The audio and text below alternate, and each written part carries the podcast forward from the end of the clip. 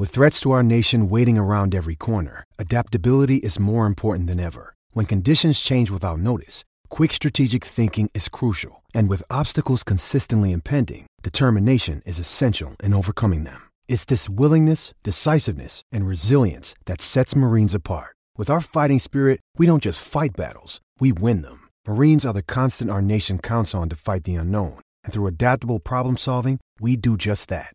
Learn more at marines.com.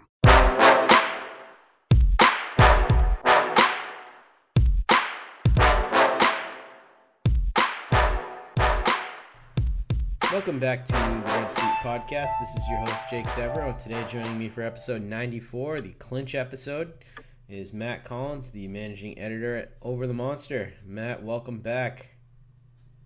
Thank you. I feel like I'm having a little deja vu. It's good to be back. Yeah, for the listeners out there, we are uh, experiencing Groundhog Day right now. This is the third time we've done this intro. yeah, Hopefully the last time. Hopefully the last time we have run into a, a slew of technical difficulties this past week so uh, we didn't get an episode out to you regrettably last week but we are here and it seems like we figured it out so that's a good thing. Also a good thing the red sox clinched their third straight al east title last night first time in franchise history. They did it at yankee stadium which was sweeter in my opinion. I know matt has a differing one uh, than doing it even at home because I just like anything that involves causing the Yankees extreme pain. So, um, Matt, what was your impression of this one? It was a pretty good good game in its own right. It was a good game. Um, I mean, Eduardo Rodriguez didn't really look great. Um, Heath Hembree gave up a pretty big home run, although it was a Yankee Stadium special, but still it wasn't a great pitch. Um, but yeah, the offense has kind of been scuffling along for a little bit. They broke out. Uh, that was pretty nice. And yeah, seeing, I'm a, such a sucker for celebrations like that. So I mean, I just love watching like grown adults yelp around and pour beer and champagne on each other and shit. So I had fun. Do you uh, do you really like weddings then? Uh, you know, oh yeah, who doesn't like weddings? But As long as it's open bar. But Yeah, um, well, yeah. Yeah. Um, I don't really like champagne though, so I'm not a big champagne guy. I mean, I don't think it really matters. Like y- those guys aren't really drinking that stuff. Oh They're no, I know. I just mean at weddings. Oh, okay. I've never been to a wedding where you pour champagne. I mean, that would be a pretty awesome. I'd go if anybody has weddings where you just pour champagne on everyone. Send me the invite, but I've never been to one of those. Let me ask you this then: If you get the invite for a wedding and it's not open bar, does it go in the trash? Uh, I mean, it depends who it is. Like, But- yeah, you're throwing that sucker in the trash, aren't you? If yeah, mo- most likely, unless they're like blood blood relative, I might have to go. But other than that, yeah, have, get an open bar. Yeah, yeah. At least beer and wine, like hard alcohol. Well, that's the way to do it. Yeah, if you have a you know a troublesome uncle or something like that, the uh, hard alcohol uh, open bar can be can be tough. So, um, so by the way, the team is now at 104 wins. They're just two shy of breaking the team record. They have nine games left to go, and if they go five and four, they'll finish with 109 wins. That's uh, that's pretty good, Matt. I mean, we were we were talking about the the prospects of them tr- uh, challenging for 116, you know, a while back, and I think we both guessed they'd be right around the 110 mark. So it'd be pretty cool if they got to 110. That's kind of what I'm rooting for because I just think that's a pretty cool number. Yeah. Um, to be honest, I don't really care. I'm kind of enjoying not caring about wins and losses for a couple of weeks. So I don't really want to put a number in my head because that means I'm going to have to care about wins and losses again. But uh, this is the best regular season Red Sox team I've ever seen. And if they do win the World Series, which is far from a sure thing, but if they do, then it's the best Red Sox team I've ever seen, without a doubt. Yeah, it's a pretty damn good one, but I think uh, JD himself said it best last night when he was celebrating. He said, "You want to celebrate and enjoy it, but we aren't done." So this team clearly has an eye towards something else. They've made the postseason now as the division winner three years in a row. First two times didn't go so well, um, so they're going to be looking for for some more out there.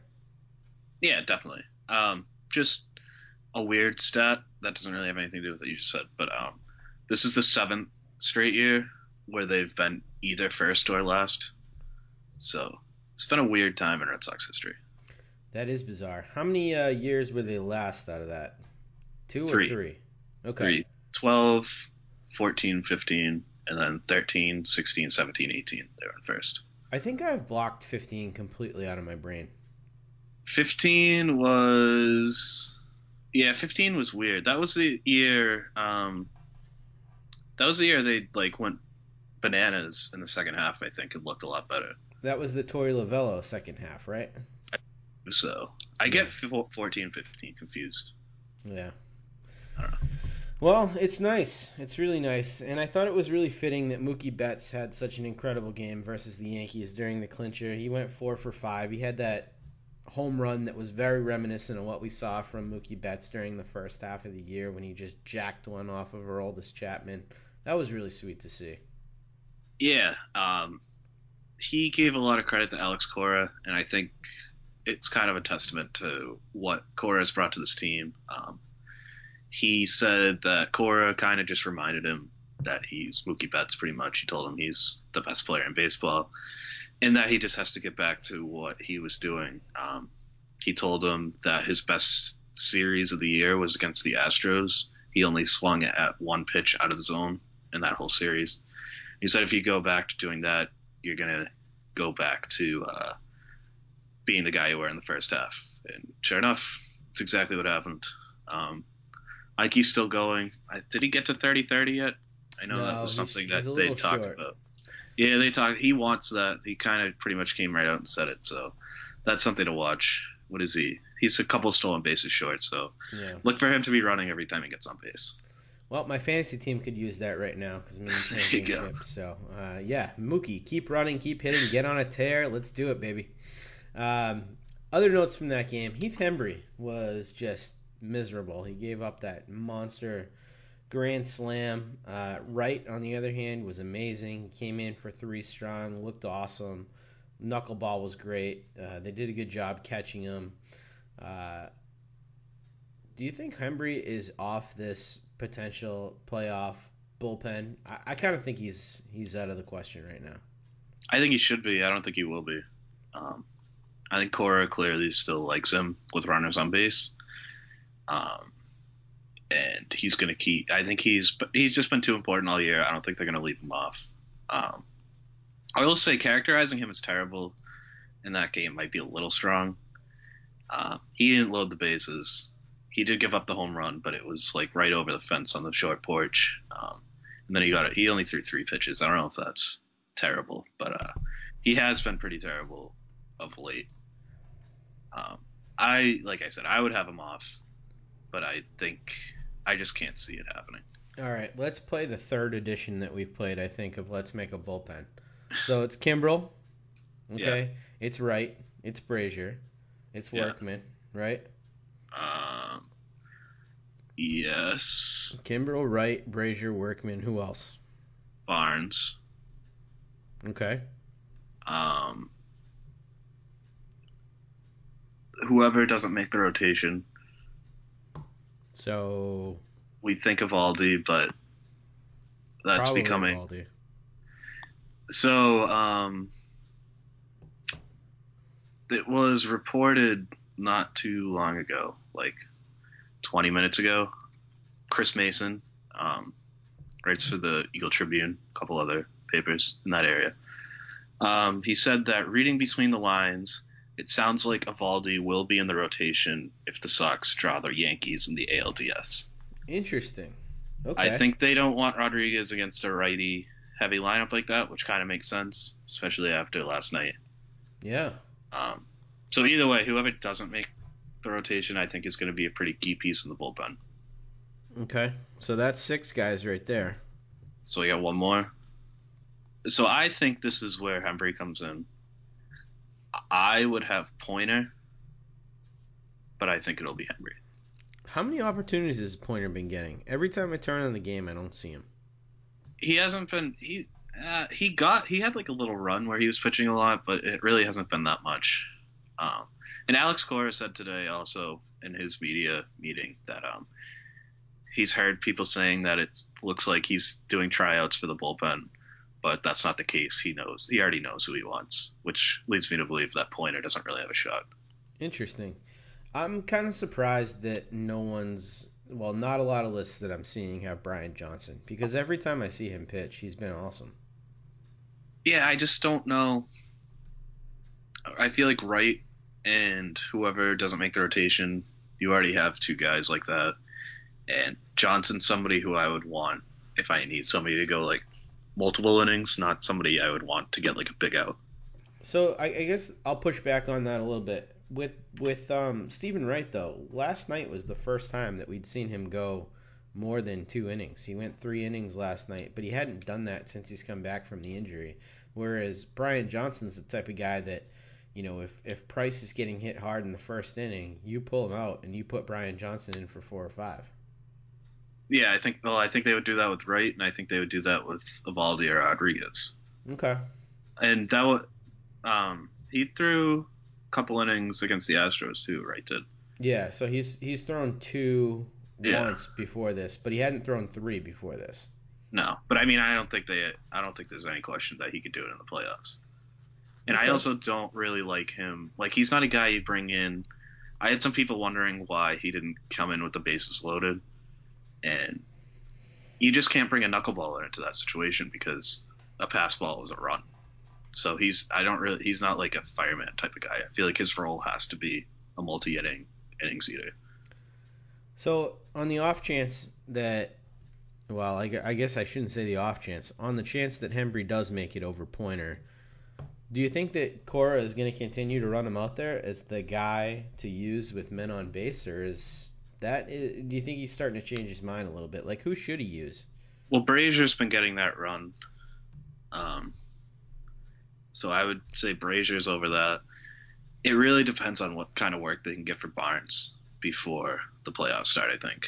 Because Barnes was mostly an eighth inning guy before he got hurt, but he also got a bunch of chances with runners on base and he did really well.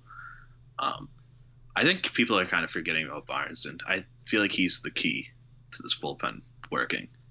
Because if he's the guy he was in the first half, uh, Kimbrel, Barnes, and whatever starter doesn't make the rotation, I'm pretty okay with that as like a top three.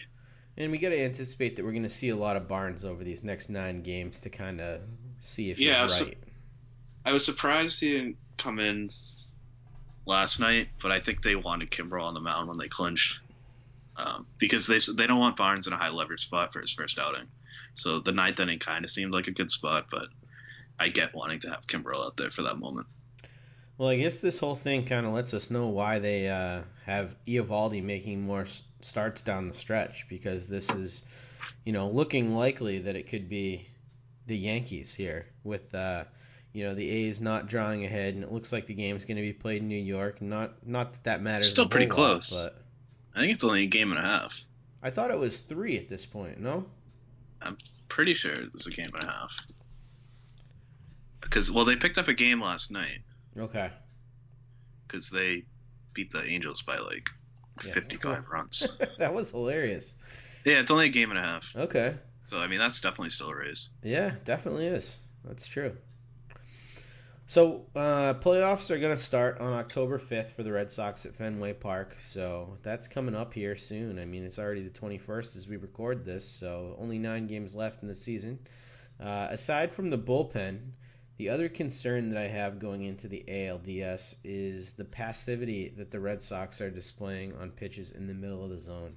Uh, I think it was Alex Speier that did a really good article uh, last week, maybe, or maybe it was even this week. It might have been earlier in this week. Yeah, I think it was just a few days ago.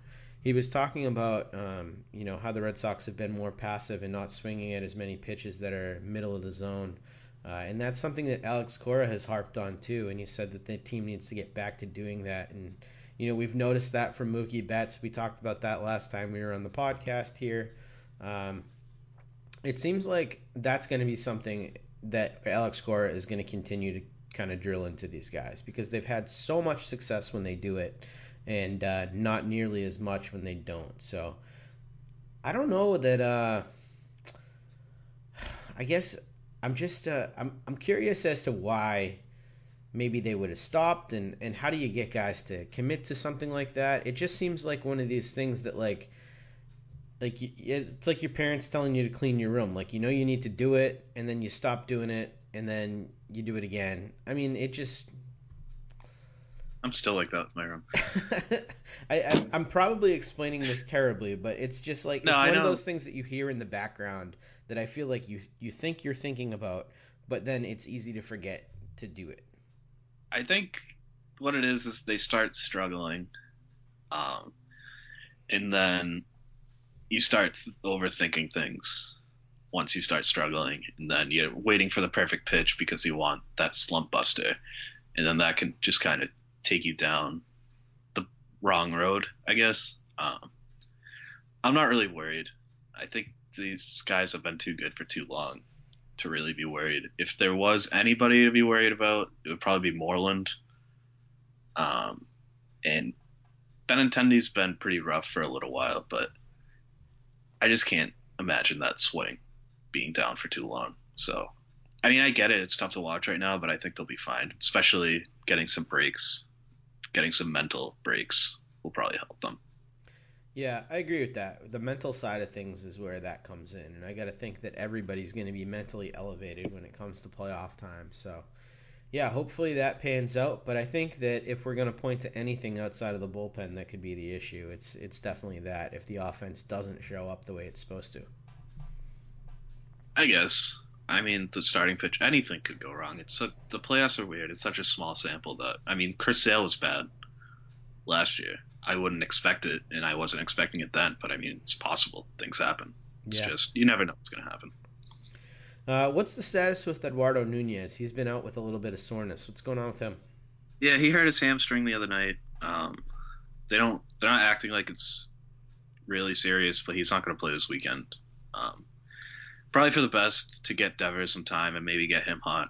Um, I've said before, Nunez I feel like is a safer option, but if Devers gets hot, that's the ideal option.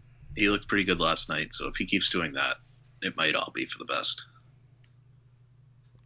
Um, yeah, I mean Devers, I feel like has looked a little bit overmatched with good velocity lately. Have you noticed? Except for that? Aroldis, or except for yeah, except for Aroldis Chapman though. Yeah, he I don't know what it is about number. Chapman. It's he got another hit off him last night. I don't understand it. It is kind of weird. Because Um, you're right, especially a lefty. Like he struggles against lefties and he struggles against like big stuff like that. yeah, It's just something about Chapman. He's got him. It seems like the Red Sox as a team kind of have Chapman.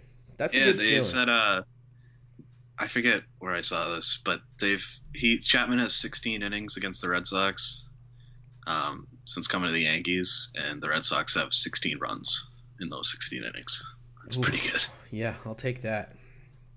It's a, it's funny how the Red Sox team seem to uh, be able to figure out the Red Sox closers. I just remember Yankees closes. big yeah yeah Yankees closers big games against Mo Rivera too. So Yeah, I mean, I guess it's familiarity. Um, but Kimbrel made them look pretty stupid last night, except for Cutchin. Cutch is on nice. heater right now though. Yeah, he he was on base like four or five times last night. But it was nice that they ended that game with a ugly strikeout against Stanton too. That made me feel pretty good. Yeah, screw that guy. Big monster. Um, so I want to talk about the AL and NL awards because the Red Sox have a lot of guys who are certainly in the conversation for a bunch of these AL awards. I I think that Sale's shot is probably over uh, for the Cy Young at this point, but Mookie I think is probably still the front runner for the MVP. So let's let's start with our awards picks right now. Who would you go with for AL MVP right now? I think it's got to be Mookie. Um, Trout's been Trout. He's amazing, and I wouldn't really be upset if he won. But uh, I think you got to go with Mookie. Just he's close enough to Trout that you can use the winning team as a tiebreaker, I guess. Um, plus, I mean, there's always voter fatigue. Trout's in it every year, you know. So I think it's got to go to Mookie. Yeah, Mookie's got the better defense than Trout. Um, Trout's better offensively. Even I mean Trout Trout's carrying a 193 weighted runs created plus through the year right now with 130 He's amazing. games. I mean, it doesn't get better than that. Yeah, he's amazing. but you, if you're looking at the counting stats line, Mookie has 30 home runs, Trout has 36, Mookie has 121 runs, uh, Trout has 96. Uh, Mookie has more RBIs, 77 to 72. Mookie has more steals, 28 to 24. Um, and Mookie's got a 180 WRC plus on his own right. So uh, when you add everything up, Mookie's ahead of him on Fangraphs WAR by 0.1, and really that's not really anything though. Like that's tied. Yeah. Oh, yeah. It's basically nothing. Uh, but both of those guys have pulled ahead of that duo from the Indians, Jose Ramirez and Francisco Lindor. Um, they're having incredible seasons. Jose Ramirez is a 38-33 guy right now with a 151 WRC plus. Um, but both of those guys are significantly behind uh, where Trout and Betts are now. So I, I think it's probably still a two-man race. Probably. I mean, the narrative is still going to be there for um, Cleveland's guys, and Bregman's kind of come on strong too. And JD's going to get love too. There's no doubt in my mind about that. I would definitely give it to Betts over JD, but he's gonna he's got that narrative of kind of changing the culture, so he'll get some love. Yeah, and he definitely has those big counting stats too. 41 home runs, 106 runs, uh, 124 RBI so far, and a 331 batting average. He'll just be he'll be the sixth player ever uh, to hit over 40 home runs with uh, 300 330 batting average and over 120 RBIs. So that's uh, that's good. He's good. yeah, the dude's good. But I agree with you. I would give it to Mookie, and I think he's probably the prohibitive favorite. The guy. Should also mention that uh, we're incredibly biased. Yeah, but even non-biased people are. No, I think I think he's probably the leader too. I just think that we're probably not the best people to ask. No, definitely not. Um, let's go over to AL Cy Young. This is where uh, things get a little bit dicier. I wrote about this earlier. Uh, I think it was two weeks ago I wrote about this, and I tabbed Verlander as the guy who I would have. Who would you have? Yeah, I I've gone back and forth on this a lot. I don't really feel good about it, but I think I'd give it to Snell, even though he doesn't have the innings. I feel like innings matter less and less now, and he's just been amazing. Um, but I mean, him, Verlander, even Cole and Kluber, I think it's close. I just think Snell's gonna sub to ERA, and that's pretty awesome. Yeah, I mean that's the race. That's the race I think right now because Chris Sale doesn't even qualify for the ERA title right now at this point with the innings that he has. Yeah. Um, he's not that far behind in innings, so I mean I guess if he he's supposed to throw five tonight, maybe like seven the next time, maybe he can get there. But yeah, he might be able to. I just think he's going to be too low innings wise to, to yeah. win the award, but. Snell, you know, we're talking about him because he's 20 and 5 right now. He's got an incredible record. We know that wins matter to the voters, even though we don't like the stat. I don't think they do that much anymore. I I disagree. Uh, I I looking at the data from Jay Jaffe, who compiled all the winners, it seems like they still like the wins, and I think that Porcello got a lot of bump from that just two years ago. Yeah, I don't think he got as much of a bump as people make it out to be. I mean, he led in other stuff. He had the best strikeout to walk ratio. Um, his peripherals were really really good that year too. I mean, they still matter. I guess it depends on who gets the votes. Like it's split up randomly, I think. And so, I mean, every team gets a representative, but who votes for what is random. So I mean, if you, it's possible that it just skews young, and then wins don't matter anymore. Yeah. Because I mean, Felix won it that one year without having the wins. I think Degrom's gonna. We'll get to this later, but I think Degrom's gonna win the Cy Young running away. He doesn't have wins.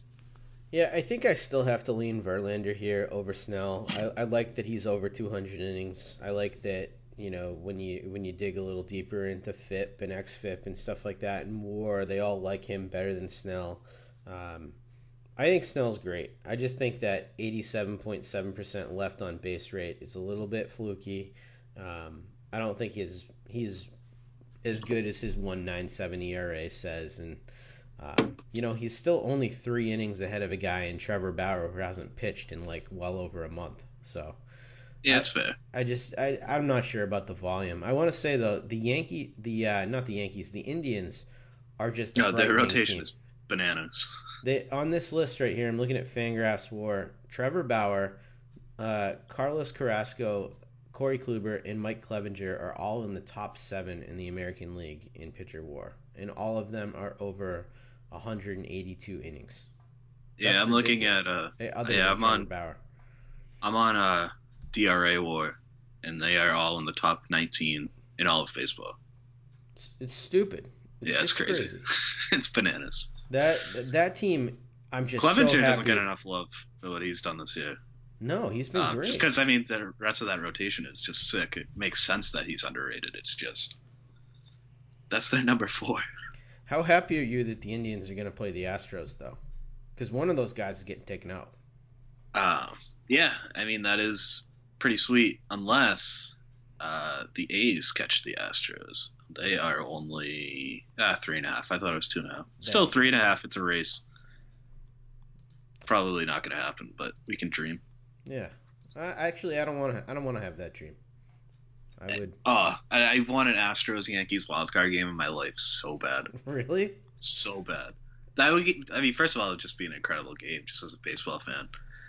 Plus, Oh. one of them is out. I hate both of those teams, so one of them being out in a one-game playoff that would fill me with joy. I just want to guarantee that that Houston or or Cleveland is going to be out before we see them. Yeah, I get it. Yeah. I just feel like rooting for opponents of the playoffs. It's you're gonna play good teams no matter what. Whatever happens, happens.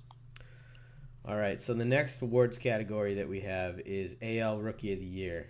We have the big candidates: Shohei Ohtani. We have Gleyber Torres, Miguel Andujar. Who are you going with here?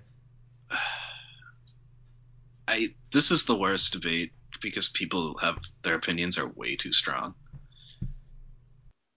I say Andujar, but if you say Ohtani, I totally get it. Um, I just think Andujar has been incredible. I know his defense isn't great, but he's like carried that lineup for times this year. His power's been incredible, and he's been healthy all year. Um, like I said, if you go Ohtani, it's I hate award season because like debates inevitably turn into just like trashing whoever you don't think should win. Yeah. Just it drives me nuts. So I would say Andujar. People are very passionate about this vote, and uh, it makes me mad online. Out of the two Yankees guys, I agree with you. I do like Andujar slightly better. I think that he's had the more consistent bat all year. I think his defense kind of sucks. Um, I think that um, Gleyber Torres has the higher ceiling out of the two guys. Oh, I, yeah, I definitely think Torres is going to be the better player in the long run. Yeah, yeah, definitely. Um, but I, I think that what Andujar has given that team this year has been extremely valuable. So in the spirit of the award, I, I kind of like it. Um, Shohei Ohtani, though, it's really hard for me not to give it to him. If you asked me this three weeks ago, I would have said, no way, it's one of the two Yankees guys. But looking at what he's done with the bat over the past few weeks, too, the guy right now has a 160 weighted runs created plus with 20 home runs, 9 steals, and 50 runs and 50 RBIs, a little bit more than that. He's batting 290. I didn't think that there was any way that he would have a slash line like this. Guys get a 290 ISO, and the velocity off his bat, the exit velocity backs this up. I mean, he is a very good hitter, and as a pitcher, he's top 10 in the league in velocity as well. It's it's ridiculous. I I just didn't think I didn't buy the hype to be honest. I just didn't think that he would be this good, and he is. It's a shame that he's got the UCL issue, but Yeah, it sucks. I But, uh, mean, I think you got to give it to him. Yeah, I mean, I get it. Um, I just, for me, it's mostly a playing time thing. He has 330 plate appearances versus 566 for Andujar, and uh, I don't know that the 51 innings are enough to put it over the top. But it's such a unique case. Like I have no idea how to weigh that. Yeah, and I don't know what the voters are gonna think either. Yeah, that's it's gonna be an interesting vote. It's just the backlash from whoever wins is gonna be rough. I think what is in his favor though is that Shohei is 24, you know, and most of the Japanese guys that have come over and been eligible and or won the award have been a little bit older than that. Yeah. So I think that helps him a lot. Yeah, probably. I mean, he's like the same. age. He's only a year older than Andujar. Yeah. Uh, manager of the year. It's got to be Cora, right? Yeah, I think so. Um, I think you could definitely make a case for Melvin. Um, and I think you can make a really interesting case for Kevin Cash too. But um, again, I'm biased, so I think you have to go with Cora just the way this Red Sox team has just been a juggernaut all year. Yeah, um, I, like those other two picks too, Melvin and Cash. But yeah, I mean, if they if one of them won over Cora, I really wouldn't be that upset. I mean, it's definitely an understandable case. If Melvin wins, I won't be upset. If Cash wins, I'll be a little surprised. I know that they've just been incredibly hot in the second half, and no one wants to play him, and it's hilarious that the Yankees have to play him to end the season because they just get destroyed by them this year. Um, but I mean, Cora, man. I mean, JD had a quote about it yesterday, which I thought was pretty good. Uh, he was getting champagne poured in his eyes, and uh, Garen Oskin was asking him, you know, what's what's been the difference this year, and uh, he described how quickly the year has gone by versus other years, and he talked about how in August it usually turns into, you know, kind of a slog where you just can't wait until the end of the regular season. And I think it's a testament to Cora that JD and the rest of the guys are feeling like this has been fun. They've won a lot. They've gone through it together. They seem to be a close knit group. Um, everyone just seems to be buying in to what he's selling, and he seems to have been the perfect sort of uh, cherry on top of what was a pretty good team that uh, Dombrowski built. Yeah, definitely. And like I said, I think he would get my vote too. I think the best case for Cash would be um, people I think people kind of underrate how hard it probably was to get all the relievers to buy into that opener and even the starters. And like, I know they were young pitchers and a lot of them didn't have a lot of leverage, but I think Cash deserves a ton of credit. Whatever you think of the opener, whether it's a good or bad strategy, um, getting into getting the players to buy into that to the extent that they have is probably easier said than done. Yeah, I agree with that. Um, I I, I would think, still go Cora though. Yeah, I mean, Cash is awesome. It's it's hard to say anything bad about him, and it's been impressive how well that whole opener thing has worked. I mean, they're they're a really dangerous team right now, and I think we have to give props also to another rookie who's on that team. Uh, they've got two really good rookies actually uh, in uh, Adames and um, Wendle. Wendle. And Wendle especially. He reminds me of the next Ben Zobrist. Ugh, I hate that phrase. You might be right. It's just we've had 50 next Ben Zobrist over the last like 10 years. kind of over it.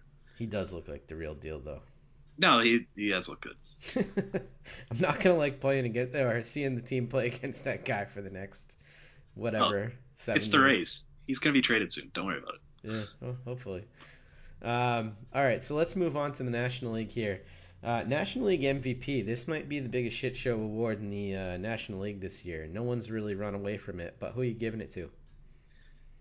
If I'm voting for it, I think it's got to go to Degrom. Um, he's been. I think there's a pretty good argument he's been the best player in baseball this year, regardless of league. Um, he's been just crazy good. There's nobody that's really running away with anything uh, for this award in the National League. I would give it to Degrom. I don't think it's going to happen. He's both a pitcher and on a bad team. Um, so if we eliminate him, I would probably go Yelich, especially what he's been doing lately. But I really, I think it should be Degrom. The more I think about it, the more firm I am on that stance. Um, I would not like it if they gave it to a pitcher, just because I typically don't like it if they give it to a pitcher. I get the argument that the three best players in the National League have, by most metrics, been uh, Nola and Degrom and Scherzer. But I mean, when I'm looking at the standings right now, I'm looking at the Brewers and they're pushing the Cubs for first place.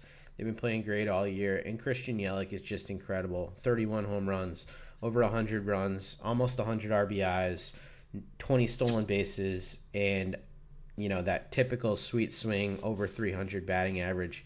Leads the league in weighted runs created plus. Plays all three outfield positions.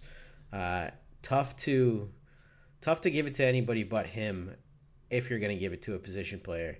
But I want to give a little bit of love down to Trevor Story too. He's all the way at 11 in in WAR, but I think that his story before he got hurt, oh shit. I Oh, did not. was- I That was the worst thing I've ever heard in my entire life. I did not mean to do that again. Damn it. Second week in a row that I've uh, ha- had an unintentional pun. What was the last one? Workman? Yeah, uh, I think no, Jesus. It might have been Workman. Yeah, and man, I don't even want to finish this. Um, Cancel the podcast. but Trevor Story, uh, 33 home runs, 26 stolen bases, and uh, just the transformation that he made while playing a good shortstop, and that the Colorado Rockies are in it. I just thought he was a really interesting case. Yeah, I mean, I would give it to Arenado over him just for the team award, but yeah, Story's been really good. Um, I think it's gonna come. I think it's gonna come down to Yelich or Baez, and I think Yelich is probably gonna win. You know who's sneaky in this race that no one has mentioned at all? He is second in Fangraphs WAR right now. Anthony Rendon. He yeah, like the Nationals aren't good though. I don't think he's gonna get that love. no, I don't think he is either. But I'm just shocked that he's there. You know, I love Rendon. He's one of my favorite players in the game. He's great. Yeah, I mean, I I love the player as well, but like, he's sneaky 22, 82, 82, 2, and a 304 average. Like, where did that come from? No one heard about him this year. It was Well, just a total Nationals afterthought. Yeah, it's uh, it's interesting though. That's a real logjam. When you look up and down that lineup of uh, or that leaderboard, I should say, there's just there's a ton of guys who are really close. So that's an interesting award. Uh, ben Zobrist, I wanted to give a little love his way. 3.5 WAR this year, one of his best seasons in a long time. Uh, he uh, he finished this year with a 312 batting average at 384 OBP. That's impressive. He's not Yeah. young. I'm not happy for him. you hate I don't- that I don't guy. like- I, I actually kind of like Ben Zobrist. He's just part of that Rays team, Yep. Yeah. so I don't like him. All right, Cy Young. Uh, there's uh, no surprises here for you, right? We're just if you're it's MVP, gotta be DeGrom. you gotta do. Yeah, exactly. It Uh, has to be. I would have said Scherzer a month ago, and I'm saying Degrom. Yeah, yeah, it was definitely closer, but Degrom, I mean, Degrom's unbelievable. My favorite race of the year, NL Rookie of the Year. This is a uh, this is a tight one. This is Soto versus Acuna, and there is really nothing in between. What do you Oh have? yeah. Um, I go Acuna, uh, but it's one of those. If you you can argue either way. Um, I kind of like the all-around package a little more for Acuna, and that puts it over the top for me. But uh, Soto's been unreal. Plus, I have two dynasty leagues, and I have one of them on each of them, which makes me feel pretty good. But uh, I uh, I also have a similar situation where I own shares of both these players. Um, as a hit tool guy, as like someone who just it's I drool over hit tools. I can't get over what Juan Soto has done in his first year. 16.1% walk rate, 20.9% K rate with a 221 ISO. He's batting 297, 410, 518, and he's a teenager. I Yeah, mean- he's unbelievable. I they this is this is another one where like it's just part of the debate process is you kind of have to tear down the other guy to do it, and it's I just don't feel good about tearing either of these guys down. These are both future stars. Yeah, and the the plate appearances. Well, they're here- already stars. But they're going both. to be stars for a long time. Oh yeah, these these guys are going to be up. I mean, top five players in the league probably. Yeah. Uh, Juan Soto has 459 plate appearances. Acuna has 451, so almost the exact same this year. Uh, Soto uh, is behind in home runs. Uh, he has 20. Uh, Acuna has 26. Uh, runs, it's 73 for Acuna, 72 for Soto. RBI, 58 and 65. Soto has the edge there. We Uh, don't really care about runs and RBIs though, No, do we? I mean, That's For fantasy, that's what yeah, for fantasy purposes. But it's just really interesting when you go all the way down the line. You even get to weighted runs created. Plus, Juan Soto's at 147, Acuna's at 146. It's just pick your poison with these guys. Uh, most people are saying Acuna because the defense on top of everything. I think that's the right choice. Like if I was to make a bet on this, I'd say Acuna. But for me personally, give me give me Soto for the next 15 years. Yeah, that's. I think I might take Acuna actually as an overall player, but again, it's like neck and neck. Um, I think another thing working in Acuna's favor is just that he got that publicity for that leadoff home run streak. Yeah. Kind of got a little narrative on his side, and that's always important in these races. And he plays for a first place club, not a club that's about to blow up. Yeah, but I feel like the Nationals have kind of, weirdly enough, been in the spotlight more than the Braves this year, even though the Braves have been better. Yeah, they. Just because uh, the Nationals have failed so spectacularly. It is amazing the amount of talent on that team for them not to be in the playoffs. I don't really understand it. But Shouldn't have shouldn't have fired Dusty Baker. yeah, that's true. Uh, manager of the year, National League. Where are you going here? I think hmm, there's a few candidates. Um, Torey Lovullo. I think Craig he was in there until uh, the Nationals decide or Diamondbacks decide to implode. Um, I think I have a different answer than when we talked about this earlier. Um, I'm looking up his name because I don't remember. Mike Shildt. He took over for Mike Matheny in the middle of the year, Yep.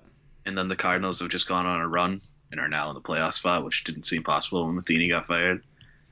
So I don't know that he really has a great case if you ta- if you haven't even been the manager all year, but I think he's really interesting, and I don't know that there's a clear front runner in this race. So he's fun. That's an interesting story.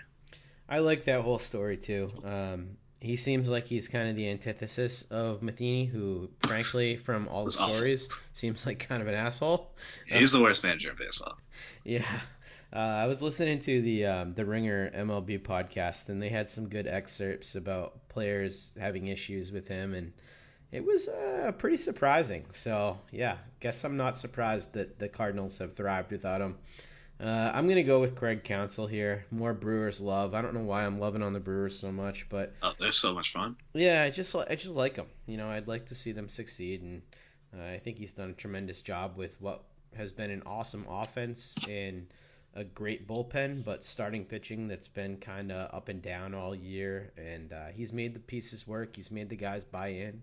Uh, they he just seems to have that locker room, so uh, I like him. All right, well that wraps it up for uh, awards for the year. We'll see how right we are or how wrong we are. Uh, let's get to some listener questions and we'll wrap up the show. Uh, Frederick Ambrosino has a question for us. Uh, he uh, definitely follows us on Twitter as well, so thanks for the question. Uh, he says one weapon that the Red Sox won't probably have in the postseason is the ability to have their ace pitch on short rest.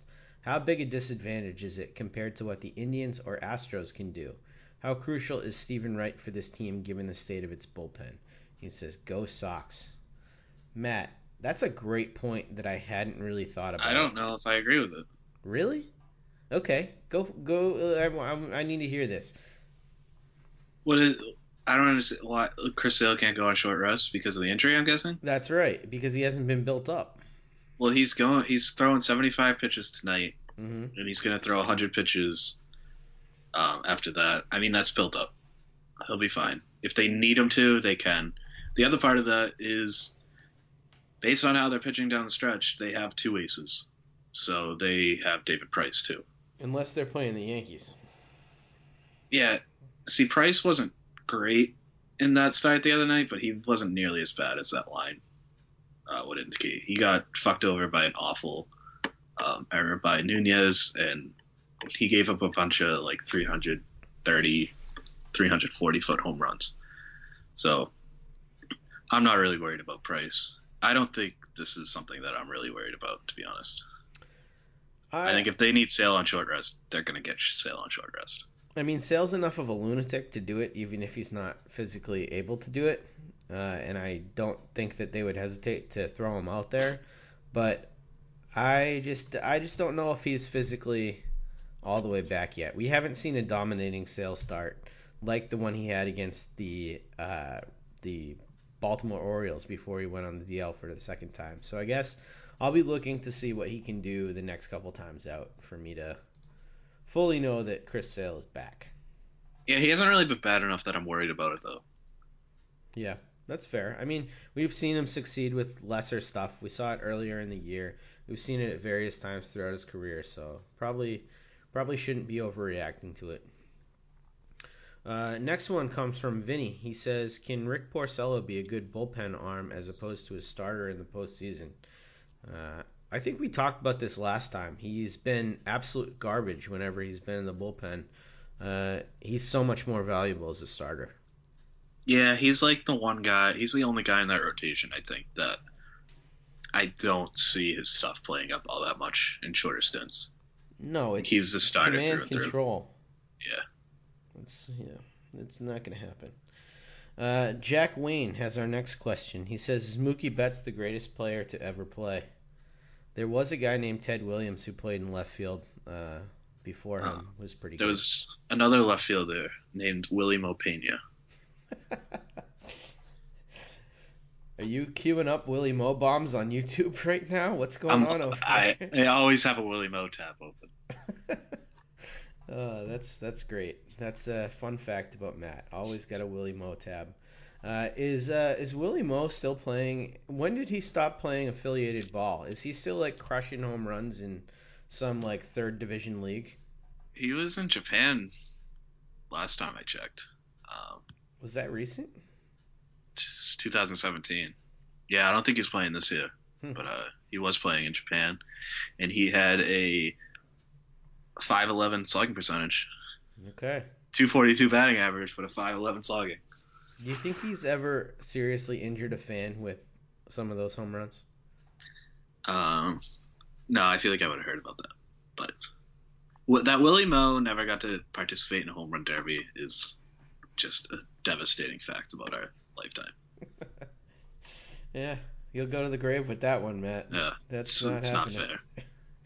Um, next question comes from Sam Giannotti, and he says, "Did we really deserve to celebrate winning arguably the worst division in the league?" Let me tell you something, Sam. This is the worst question we've ever gotten. I agree. It's, This is so bad. Not bad only take.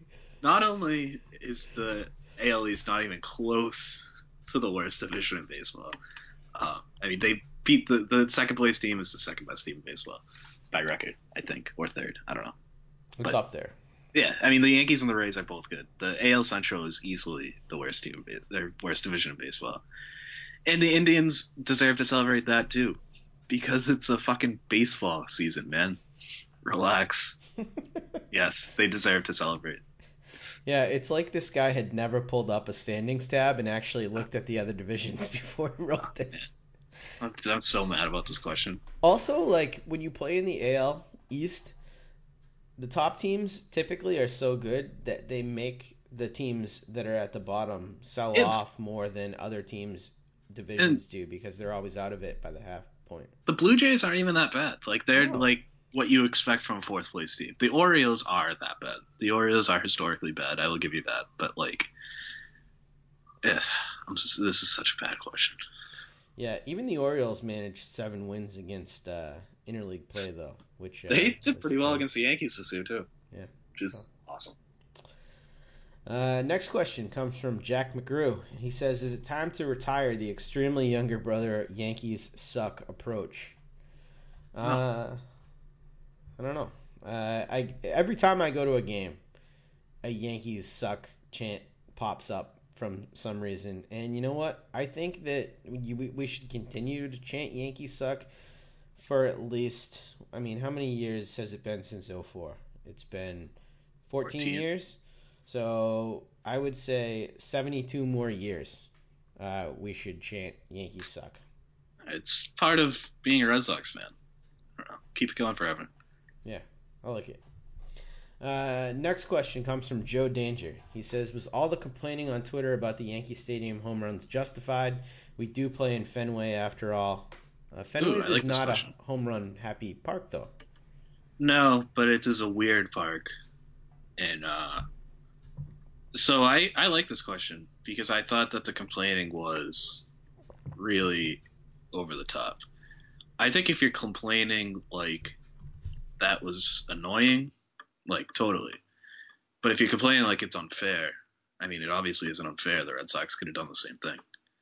Um, it's annoying in the same way that it's annoying when the other team hits like a 290 foot fly ball that just sneaks around the pole in right field at Fenway. Like it, I don't enjoy watching it, but it's complain. The only stadium things you're allowed to complain about are the catwalks in Tampa and any bullpen in foul territory. What about the amount of foul territory in Oakland? I like it. Okay. I think yeah, I mean I think that's one of my favorite parts about baseball is like the uniqueness of the stadiums. But I hate bullpens in in the field of play. The catwalks are garbage, and the the hill that was in center field in Houston was awful too. I'm glad they got rid of that. That was a really weird feature that seemed I don't understand. designed to blow up like Achilles tendons. Yeah, well, that's the thing. I like the that's a, it's the same thing with the bullpens in foul territory. It's just an unnecessary injury risk. Yeah, yeah, that's weird. Um, yeah, I agree with you. For for the most part, I think that's one of the most enjoyable things about baseball. And there's a pretty good Twitter account that you can follow uh, called like MLB Cathedrals or something like that that always Oh, yeah, shows good uh, stadium picks. So uh, check that out. Um, all right, so that's about done it for the episode. Uh, we have solved our tech issues, so we should be back with you on a regular schedule from now, hopefully through uh, a long playoff run. Uh, if you enjoyed the show, please go on and rate and review us. We've had a ton of rate and reviews this year. They've all been awesome, so continue that, please, um, through the playoffs. And uh, follow us on Twitter. You can follow the Over the Monster account for all your latest Red Sox news at, at Over the Monster. You can follow Matt on Twitter at Matt R.Y. Collins, and you can follow me at, at DevJake. And uh, we'll be with you at a similar time next week.